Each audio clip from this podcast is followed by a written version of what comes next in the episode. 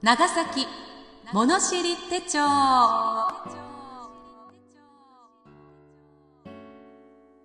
長崎の流通を担って40年 NOC 長崎卸センタ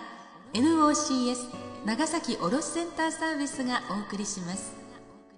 今回は日本の中小企業とともに64年中小企業向け政府系金融機関の商工中金長崎支店からご協賛をいただきました。この番組は郷土史家として著名であった故長島昭一氏により昭和の時代 NBC 長崎放送で延べ1万回にわたりラジオ番組として放送された内容を同社が編集発刊した長崎物知り手帳全3巻をテキストとし故長島市のご遺族および NBC 長崎放送の許諾をいただきその中から15エピソードを選び毎週月曜日に配信していく予定です。今回は第8回ケンプエルと将軍綱吉の巻をお送りします。読み手は歌の種でありたい歌種の山田睦美です。しばらくの間お付き合いください。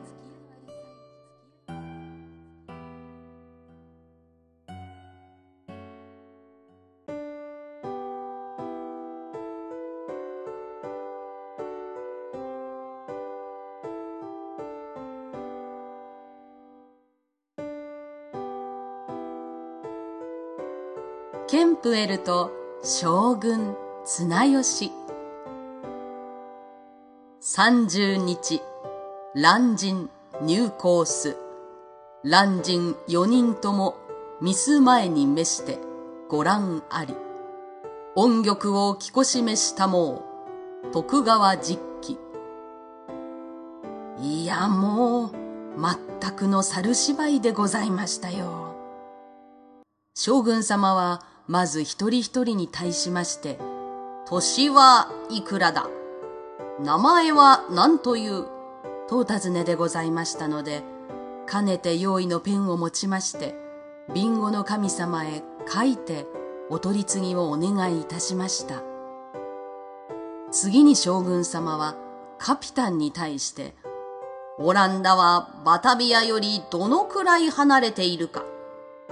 バタビアから長崎までどのくらいじゃ？バタビアの商社長とオランダの王とはどちらが偉いのじゃ？などとお尋ねでございました。カピタンはいとも丁寧にいちいちお答え申し上げました。私には内科的な病と外科的な病ではどちらが危ないか。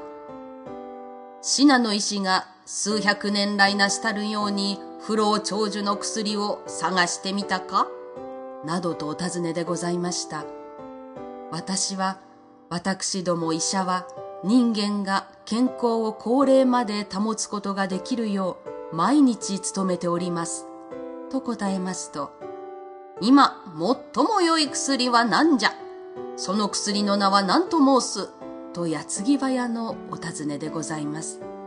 そこで私は、サルボラチーレオレオールムシルイと答えましたるところ、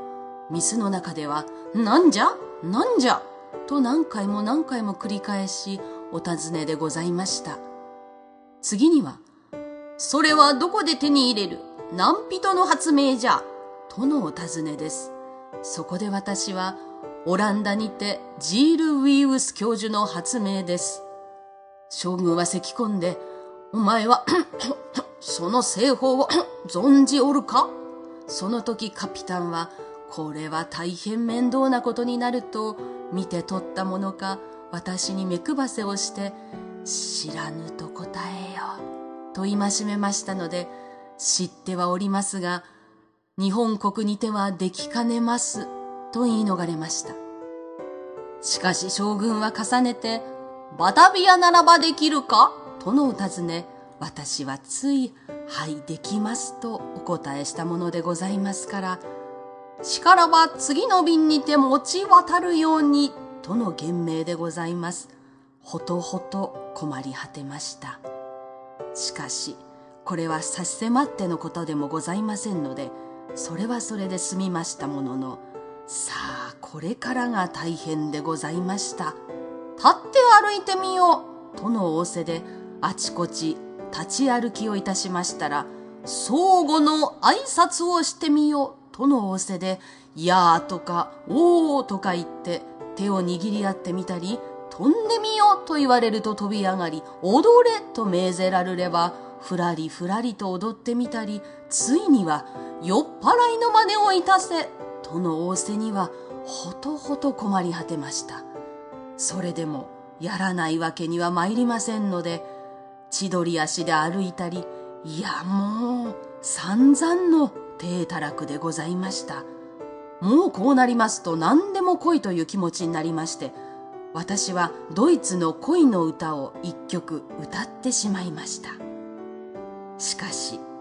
カピタンにだけはこのような馬鹿げたことはお命じにならなかったのはさすがでございました。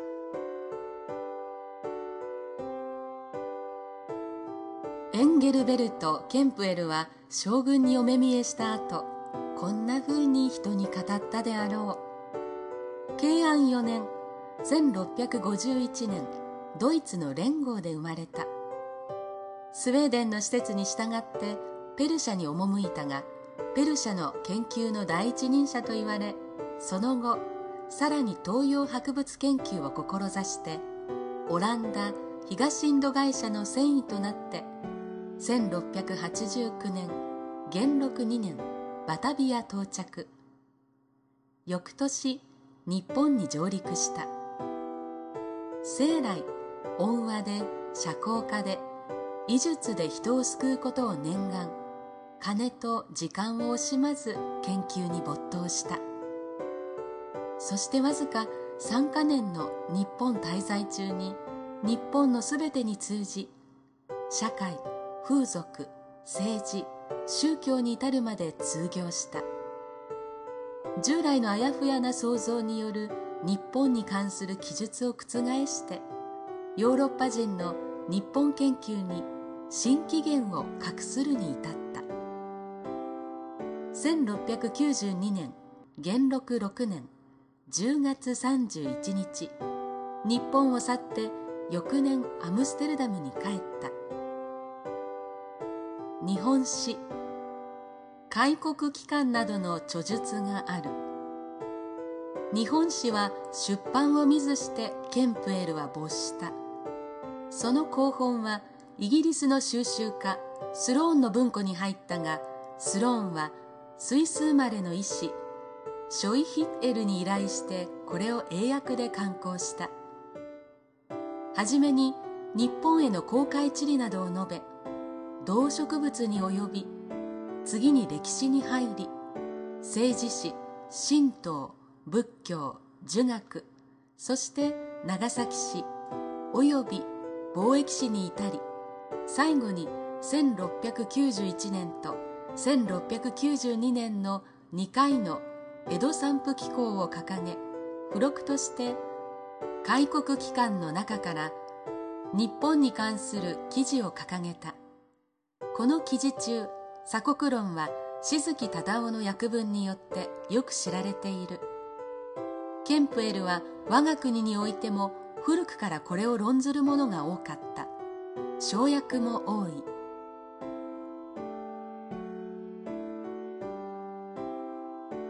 高化年間幕命によって三栗原甫などが訳したものをはじめ明治13年坪井新良役のケンプエル日本史。部分役に先に挙げた静木忠夫役鎖国論。文化5年高橋景康役。清客ケンプエル日本記事第4編省略天保3年飛行三宅智信。西洋人ケンプエル日本史不戦落明治に入っては明治21年島田宗介。日本古代商業史。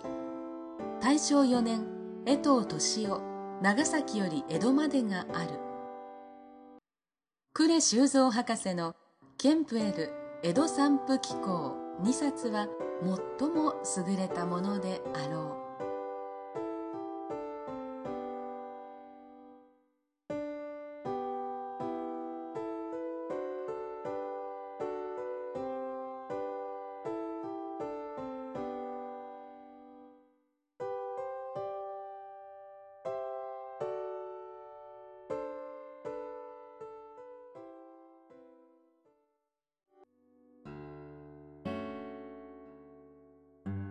今回ご協賛の商工中金では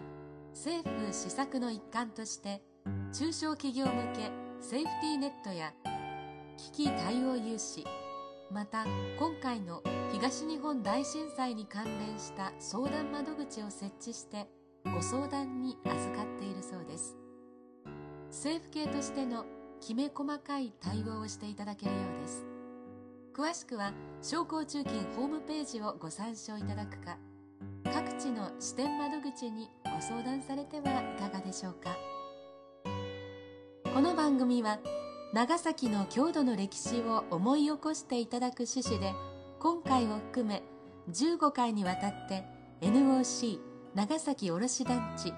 NOCS 長崎卸センターサービスが放送を予定しております。なおこの番組についてのご意見ご感想は NOCS 長崎卸センターサービスまでお願いいたします。次回は長崎人片木の巻です。長崎ではオランダ貿易逃亡駅の利益金は長崎奉行所によって長崎町民に分配されました。諸役を果たしたことから貿易の利益に預かる権利のようなものがあったわけです。長崎人の生活は楽であったと言われます。ともあれ豊かな生活から長年の間に消極的で応用で気ぐらいの高い気質が寛容されてきたとも言われます。次回はその長崎人肩着についての巻です。なお朗読本文には差別的と取られかねない部分を含むこともありますが著者には差別を助長する意図はなく内容が歴史的事象であることや著作された時期の状況やまた著者が個人であることを勘案し原作のまま朗読しております。ご了承ください。江戸散布は幕末近くになってからは5年おきになったようですが毎年正月に長崎を出て大阪は淀屋橋近くの常宿で住友の同性連城視察。京都は四条辺りの常宿に宿泊し江戸では日本橋近くに常宿があったようです。都合4ヶ月ほどの大旅行です。